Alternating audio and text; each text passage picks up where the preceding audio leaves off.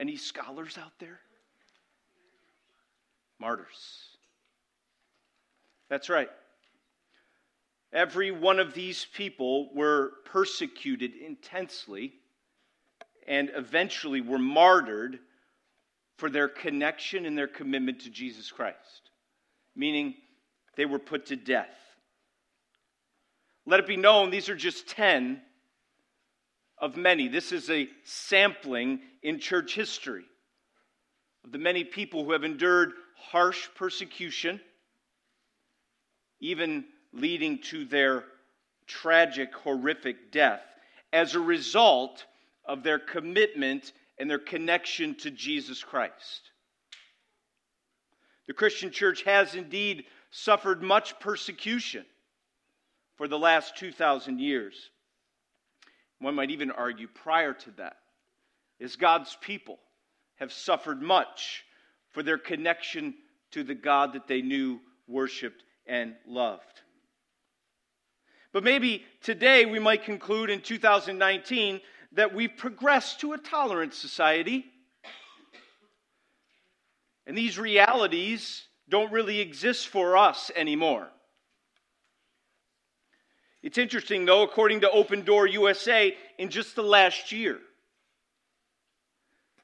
there have been over 245 million Christians living in places where they experience high levels of persecution. There are 4,305 Christians killed this year for their faith. 1,847 churches and other Christian buildings have been attacked. 3,150 believers have been detained without trial, arrested, sentenced, or imprisoned. Irrelevant for today? I think not. So here we are in the Beatitudes, right? We're talking about these blessings. Really, Jesus is talking about those who are blessed. He's pronouncing blessing on particular people. You ask, what in the world do the Beatitudes have to do with persecution, blessing, approval from God? What does that have to do with persecution? What does that have to do with being martyred? Seems like a massive disconnect, bro, from blessing, especially because we're two days from Christmas. We're trying to enjoy ourselves a little bit. You got to tell us all these statistics about this opposition and pressure and literally the death of those who are committed to and connected to Jesus Christ. How are these things related? What do they have to do with each other?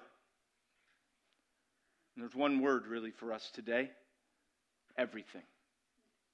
They have everything to do with each other blessing, persecution, martyrdom. And so we ask the question again who does Jesus say is blessed? Who is living in God's approval? And this is what Jesus says in verse 10 Blessed are those who are persecuted for righteousness' sake, for theirs is the kingdom of heaven.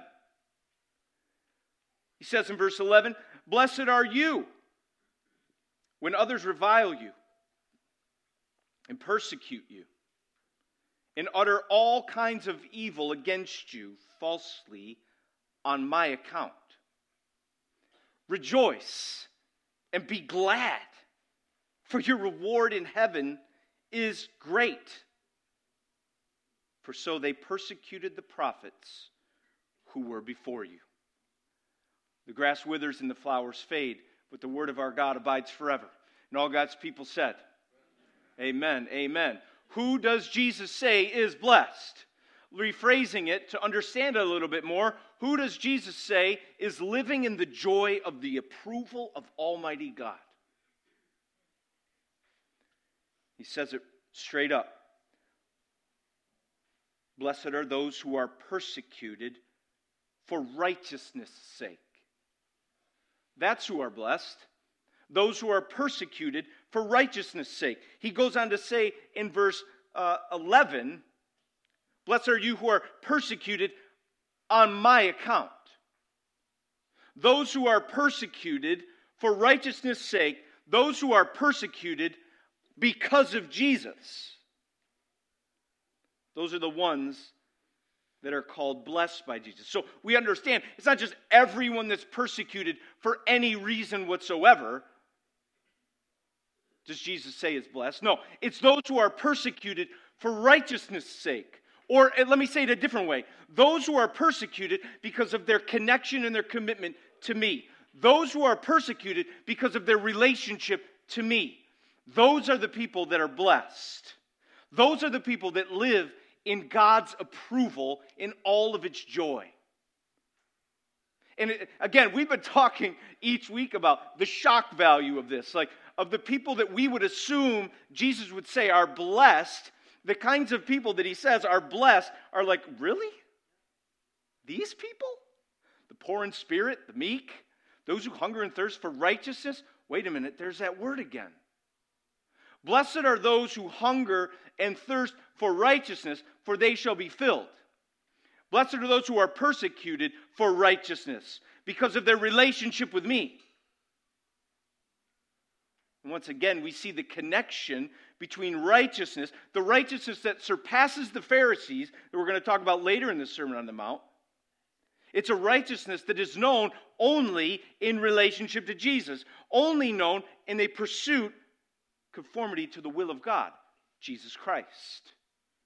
That's what Jesus is saying. Those who hunger and thirst for righteousness. Hey, blessed are they. You know why? Because as they hear and respond to me, they live in the assurance that they will, as they hunger and thirst, be filled. They will be satisfied.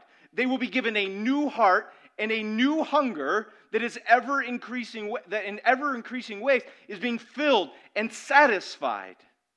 And out of that satisfaction will be a life that is constantly in pursuit of living a life that is in conformity to the will of God. Let me say it differently. Man, I just want to I want to live in a way that honors God.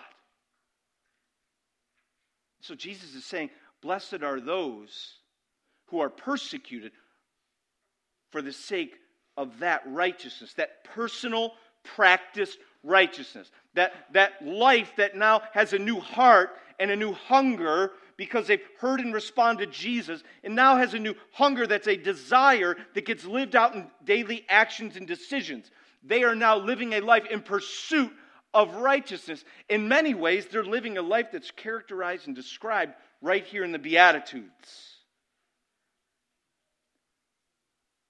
Those are the ones that are blessed. For those who are living in conformity to the will of God, Jesus says, those are blessed. Those that are persecuted for that. And then he moves from the general to the personal, right? He says, first, he says, Blessed are those who are persecuted for righteousness' sake. Verse 11, he says, Blessed are you. He gets personal. Blessed are you when others revile you and persecute you and utter all kinds of evil against you falsely on my account. Rejoice and be glad, for your reward is great in heaven, for so they persecuted the prophets who were before you. He moves from the general and he gets specific. Specific, he's being personal. He's talking to the disciples, he's looking into their eyes, and he's saying, Blessed are you. Not just blessed are those, some theory out there, but blessed are you when you're persecuted when others revile you, persecute you, and utter all kinds of evil against you falsely. He makes it very personal for the disciples. And what do we mean by this word revile? I think that's important, right? Got to understand what these words are. Well, revile just means to insult. Blessed are you when you're insulted because of me. Blessed are you when you're shamed when you're demeaned, when you're harshly criticized. That's what revile is to shame, demean, to harshly criticize. What does it mean to persecute? Well, persecution actually is to pursue, to run after, to run them out of town, to expel them, to exclude them. When you're persecuted, someone is going after you to get rid of you. It means to pursue someone in the hopes of him, apprehending him with the intention of either violently abusing him or her or turning you over to the authorities for prosecution. That's what persecution is pursuing someone, apprehending them, seizing them, violently abusing them, turning them over to the, pro- to the, uh, for prosecution. So basically, this is what Jesus is saying to unpackage it a little bit more. Blessed are you who are persecuted. He's saying, Blessed are you when you're insulted, shamed, demeaned, and harshly criticized because of me. Blessed are you when you're pursued by someone who desires to apprehend you with the intention of abusing you and turning you over to the authorities for prosecution. You're the one that's blessed.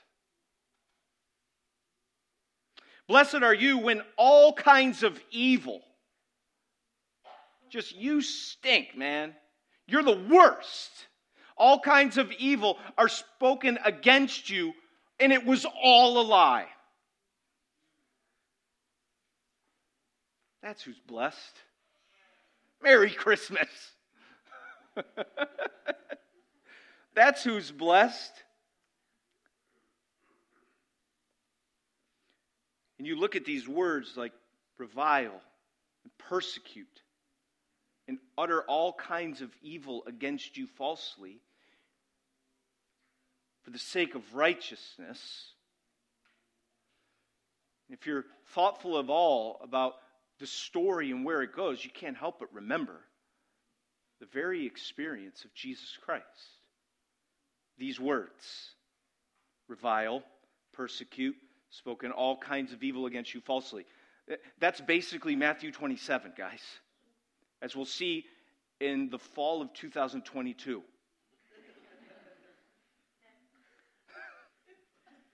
That was not in the notes. We'll see that. That when Christ came and lived a perfect, sinless life, and he embodied righteousness, a life that was in conformity to the will of God, that when he represented the Father in heaven perfectly, such a distinction was made between his righteousness and the righteousness of the people, especially the super duper holy people known as the Pharisees. There was a distinction there. We see that the Bible begins to teach that Jesus was reviled and that Jesus was persecuted harshly, that many words were uttered against him uh, in evil ways falsely. The Passion narrative reveals that he was pursued, he was arrested, he was reviled, he was cursed, he was mocked, he was spit upon, he was beaten and convicted a criminal. Even though they said, I find no wrongdoing in him. They said, Give us Barabbas. We like him better. Get rid of Jesus, which there is no crime no reason for punishment. Matthew 27 at the end says this that those who passed by during his crucifixion derided him, wagging their heads. So also the chief priests with the scribes and elders mocked him. And the robbers who were crucified with him also reviled him in the same way. Jesus endured such persecution for us in our place. It's at the very nature of what he has done. He was done so because of who he was, what he taught, for his righteousness, for his glory that the world hated and wanted nothing to do with it. And so, what did they do? They, they pursued him, they arrested him, and they dragged him out of the city, and they publicly shamed him.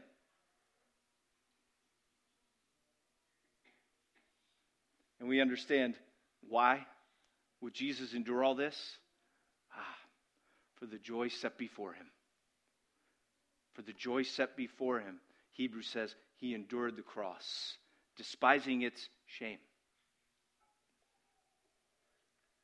This is what Christ has indeed done for us. He endured for us. And yet, at the same time, there's this idea that his disciples, those who follow him, those who are connected to him, those who are committed to him, who are pursuing him, a righteousness that is representative of him and surpasses the Pharisees, guess what? He shapes an expectation in them that it's not just me for you, it'll be you with me in this. This is an experience that you should expect to happen as you pursue righteousness. Right? For Jesus, from his perspective, persecution of his disciples is not an if issue, it's a when issue. I think we need to swallow that. Right? Verse, verse 11 Blessed are you when others revile you. Not blessed are you if they revile you. This is not an if issue persecution, opposition. This is a when issue for you as my disciples. There will be real opposition in the world, and you, as you share in my righteousness, as you pursue my righteousness, as you seek to live a hunger for, and then seek to live a life that is in conformity to the will of God, expect persecution, expect opposition. Philippians 1:29 says, "For it has been granted to you that for the sake of Christ, there it is again, on account of me, for the sake of Christ, you should not only believe in him, but also suffer for his sake." That just comes into conflict with every concept of a prosperity gospel. Like it just, it just pow. No, don't just believe, but expect to suffer. Blessed are you when you are persecuted. Whoop. 2 Timothy 3:12 I think hits it even a deader bullseye with what Jesus is saying when Paul writes, "Indeed, all who desire to live a godly life for righteousness' sake, all who desire to live a godly life in Christ Jesus will be persecuted." What Paul says to Timothy. Will be persecuted. Not if, not maybe, will be persecuted. Reviled, shamed, pursued, excluded, get rid of them, shut them up, put an end to them. Don't want to hear it anymore. Not interested in that righteousness. Don't want to hear about it, don't want to see it. Get rid of them, lock them up.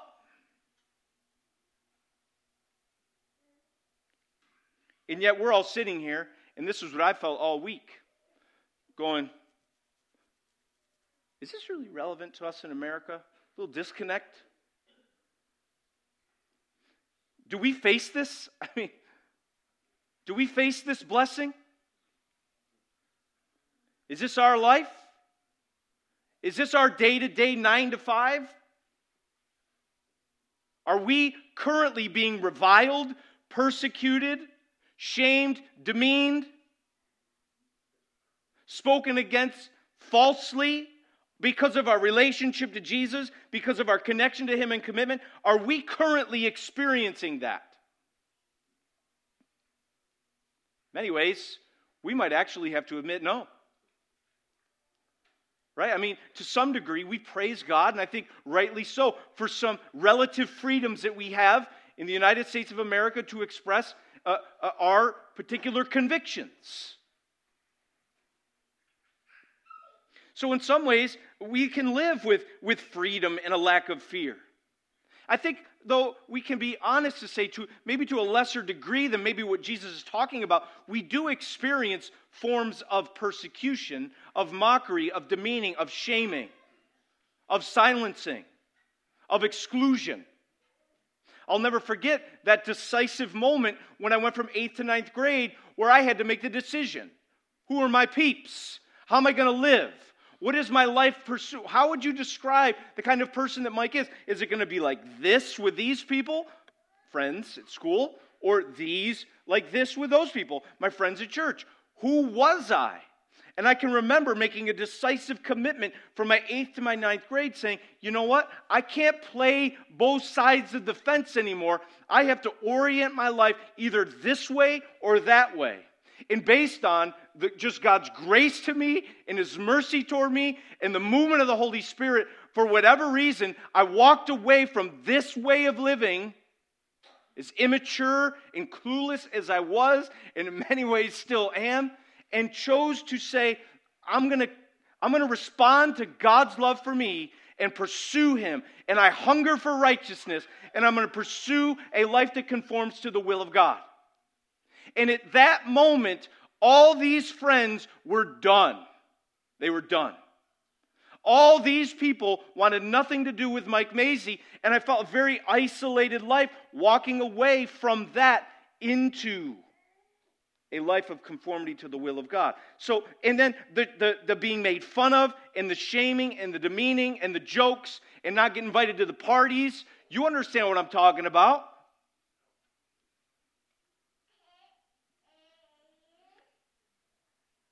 We can be silenced. We can be misrepresented in culture. We can be denied certain accesses. Yes, here.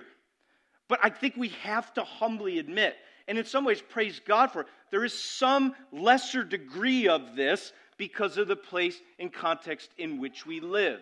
But just because we don't experience it, we do. And I'm talking about the global church. That we share this with the global church, that we weep with our brothers and sisters across the globe. The church is so much bigger than Mike Mazie's personal experience. Someone say amen to that. The church is so much bigger than Renovation Church right here in Clay, or even the Church of the United States of America, that we can enter in and do share in a reality that is so much bigger than us and is far beyond our current experience right now. We stand with, we share in the, the burdens and the persecutions and the reviling and the shame of the global and universal church. We have that kind of interconnectivity. Bigger than me, it's not about me. And we should pray and weep with the church across the globe. We share in it with them. And some would say it's very possible that America will find itself face to face with these very things not too far off into the distant future. Right? And our faith will be tested, and is more and more being tested. Shamed, reviled, excluded, imprisoned. Take, maybe they take our building. Take away our tax exempt status. It's going to be okay. It's going to be okay. Amen? It's going to be okay. Jesus is still on the throne, and the promises for the persecuted remain. The promise to the persecuted remain. That Jesus is very clear that those persecuted based on the relationship with Jesus are blessed. They're living in God's approval and now we see why he says such a thing. He says for two reasons. He says, Those persecuted are called blessed because they possess God's kingdom. Blessed are the, I'm sorry, verse 10 Blessed are those who are persecuted for righteousness' sake. Why? For theirs is the kingdom of heaven. Did you hear that? They possess the kingdom, those who are persecuted. Theirs is the kingdom of heaven. There's beatitude number eight. That wait, did we hear that before? Do we hear theirs is the kingdom of heaven before? Someone remind me. Verse 3. Yeah. Blessed are the poor in spirit. For what? Theirs is the kingdom of heaven.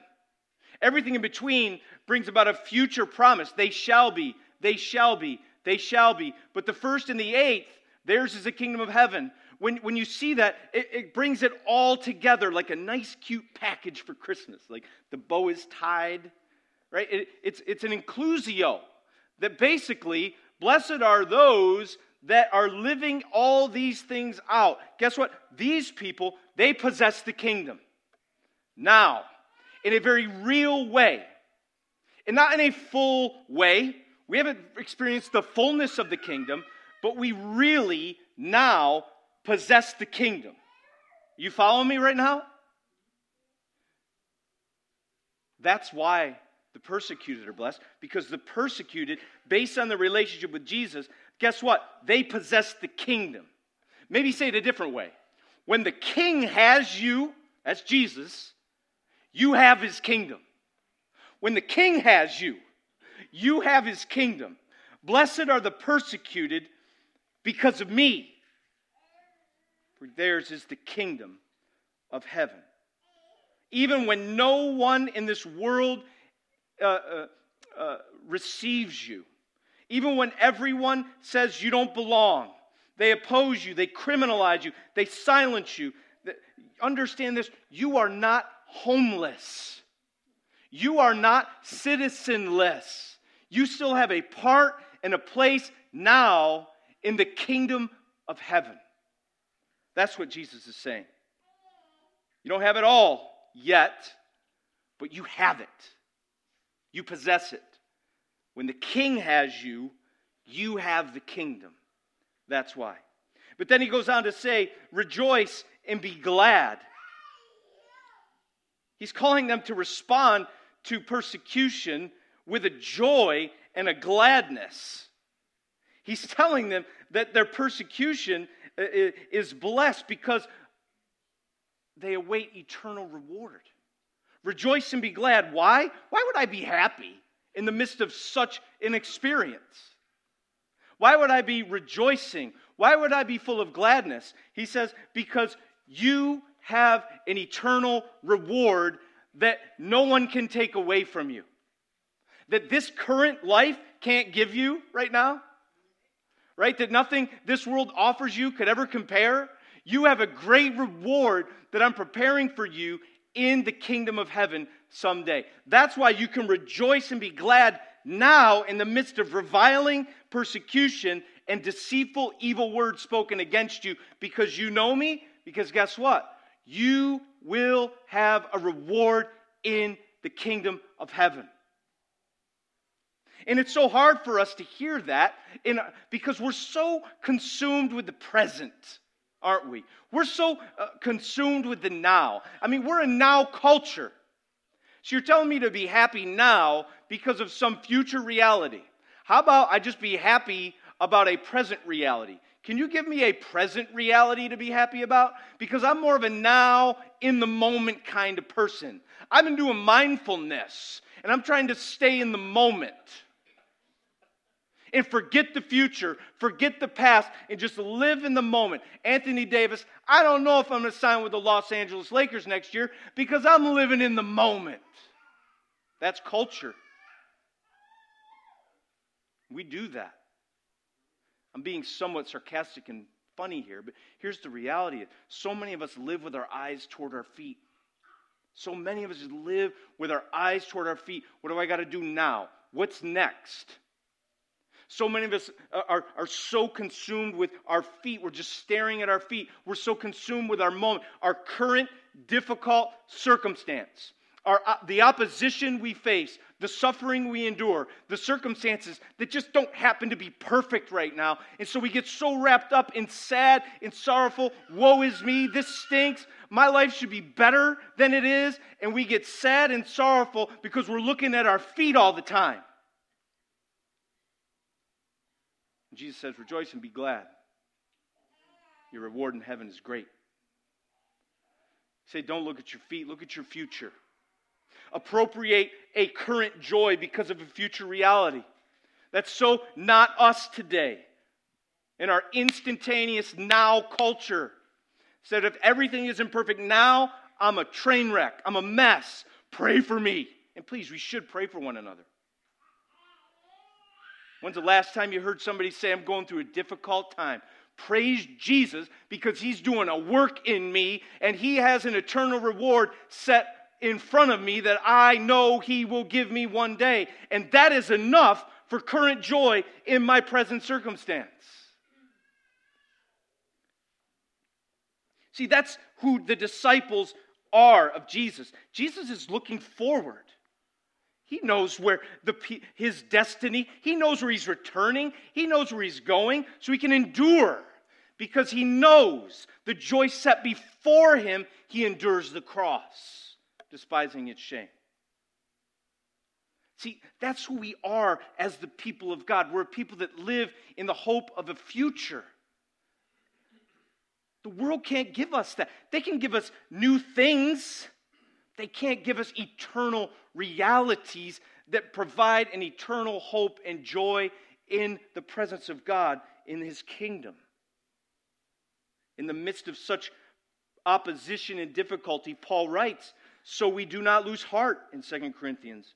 Though our outer self is wasting away, our inner self is being renewed day by day. For this light momentary affliction is preparing for us an eternal weight of glory beyond all comparison. As we look not to the things that are seen, but to the things that are unseen. For the things that are seen are transient, the things that are unseen are eternal. Adoniram Judson, facing persecution and opposition, hanging upside down in a Burmese prison in the middle part of the 19th century. What does he say hanging upside down? Moments away from his death because the blood is rushing to his brain, he looks at his comrade and he says this The future is as bright as the promises of God. Rejoice and be glad. Your reward in heaven is great. What did Jim Elliot say?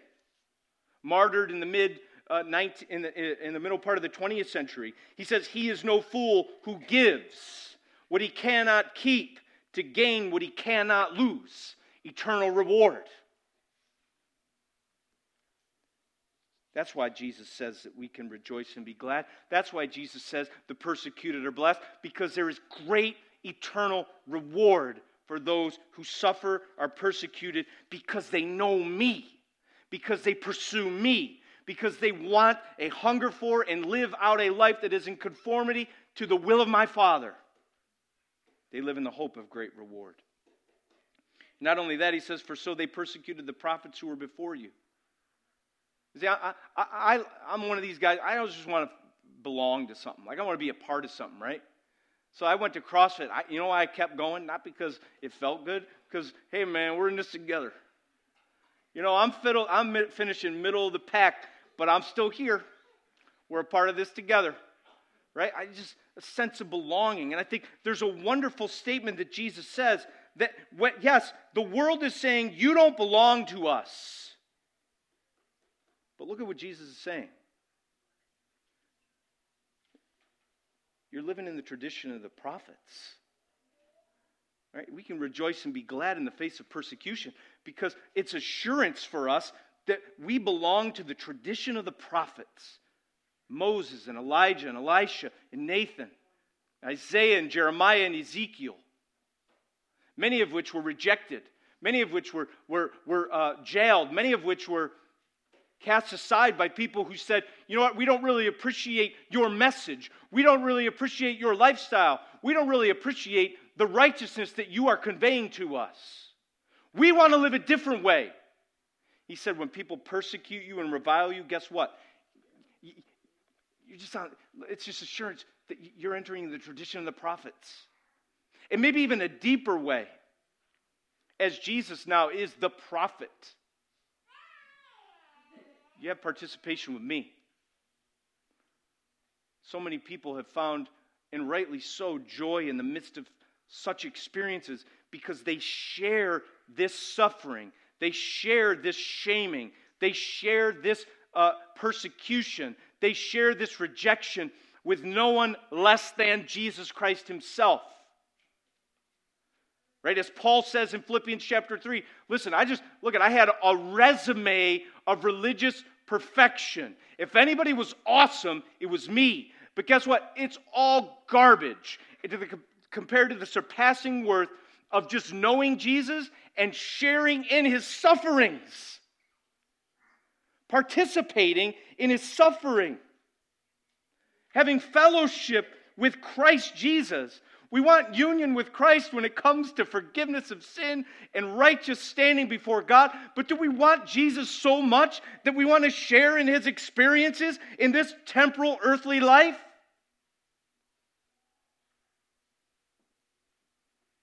A Romanian pastor who stood up to Nicolae Ceausescu in Romania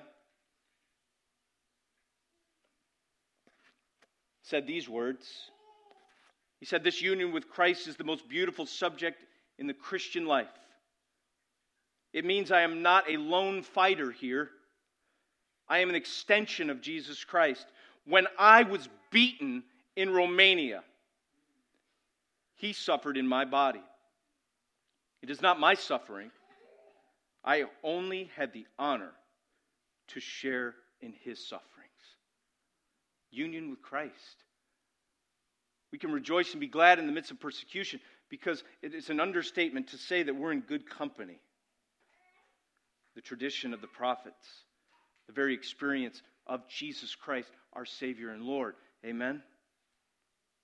Such a promise for those who are persecuted, especially for a church like Early Rain Church, uh, Early Rain Covenant Church in China.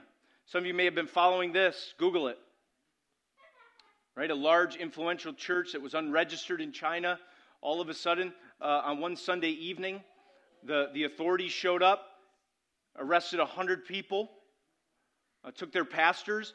Uh, two of their elders uh, were detained immediately and were not seen or heard of for over a year. One elder just got four years in prison.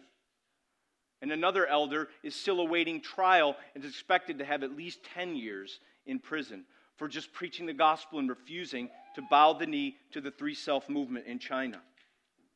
China said to them, You violated our sovereignty, but Jesus says, Yours is the kingdom of heaven. Right?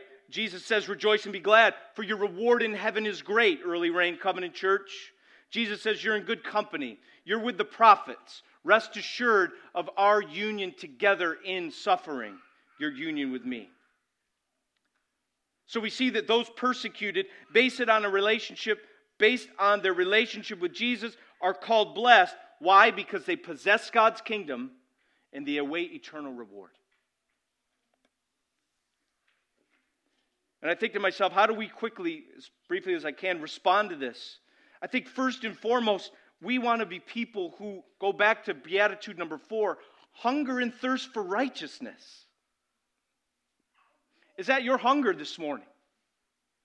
Is that what your heart longs for? Is that what you cry out for? Is there something else you keep scratching for in a life of discontentment? I'm just not satisfied with who I am. I'm not satisfied with our life, our house, our car, our experiences. I'm just not satisfied. You keep scratching for something. Well, are you do you do you hunger and thirst for righteousness? I think the beatitudes as we wrap them up this morning just promote that. A hunger in us. Hunger for me. Thirst for me. I'll give you a new heart and I'll fill you. And all of that is based on a relationship with Jesus, right? We get our fill, our satisfaction from Jesus. So, do you know Jesus? Do you hunger for him? I think that's what these Beatitudes really call us to and promote in me is a deeper hunger and thirst for eternal things, for righteousness, for a life that conforms to the will of God. That's the first thing hunger and thirst for righteousness. The second thing I'll say is seek to live the righteousness of Christ's kingdom. Live it out, express it, manifest righteousness. Again, empowered by the Spirit of God. You can't do it on your own. In, faith in Christ, empowered by the Spirit, seek to live this righteousness out. Let others see it. May your life, your decisions, your words be an evangelistic lifestyle And that righteousness will be distinct. It'll be dis- the distinctiveness of Christ's character on display in your life. And as you live that out, as others see and hear righteousness from your lips and your actions, your family, your work, as you're doing that, living evangelistically, pray that people respond to that with conversion.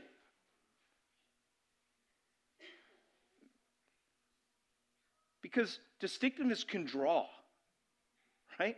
Wow, what is that? I want that. I have a new hunger in me for that. Uh, distinctiveness draws. But understand this that even as we pray and hope for conversion, expect persecution. Hear that. Expect to be persecuted. It's not an if issue, it's a when issue. As you live a righteous life, expect persecution. Because not only does distinctiveness draw, it also divides. It's going to be one or the other.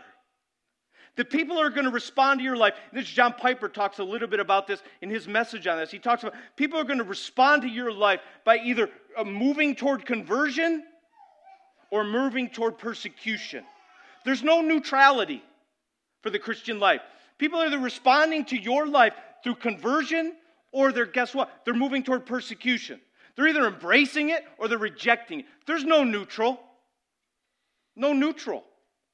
And if we don't have people moving toward conversion, if we don't have people moving toward persecution of us, we may call into question a little bit are have we put the light under the basket? Are people not able to see the righteousness that Christ has given to us because we're not pursuing it. We're not hungering for it. We're not looking to live a life in conformity. Is the light under the basket?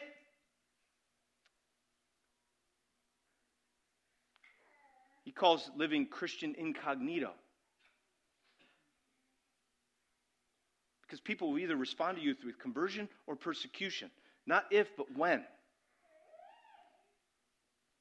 And then next, I'll just say rejoice and be glad. It's assurance. People are mad at because again, because of righteousness, not some weird political view. That's not what I'm talking about. I'm talking about righteousness. It's assurance for you that you participate with Christ, that your reward is coming that one day you will look at Jesus and he will say, Well done, good and faithful servant. And that would be my final point of application is that this, these Beatitudes really are a call to hope. Such a hopeful passage. You shall, you shall, you shall, you shall. Because of the new reality of the kingdom, because Jesus is king, you shall, you shall, you shall. One day you shall. Such hope for the Christian life, for those who possess the kingdom and await such a beautiful eternal reward. Those persecuted based on their relationship with Jesus are blessed because they possess God's kingdom and they await eternal reward. Amen? Let's pray. Father, we give you praise. We thank you so much for this word. We thank you so much for the promise and the hope that it gives to us. We praise you that you lay out such hope for us in this Christian life. In this, in this world, we have trouble, but we can take heart because you have overcome the world. We give you all the praise for that, King Jesus. We pray now that the Spirit of God would give us a hunger for righteousness that we would begin to live that righteousness out for others to see.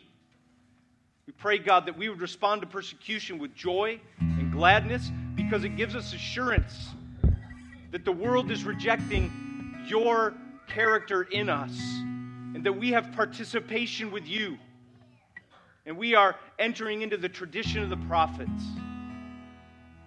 All praise be to you for this word. May the Spirit apply it to our hearts. In Christ's name.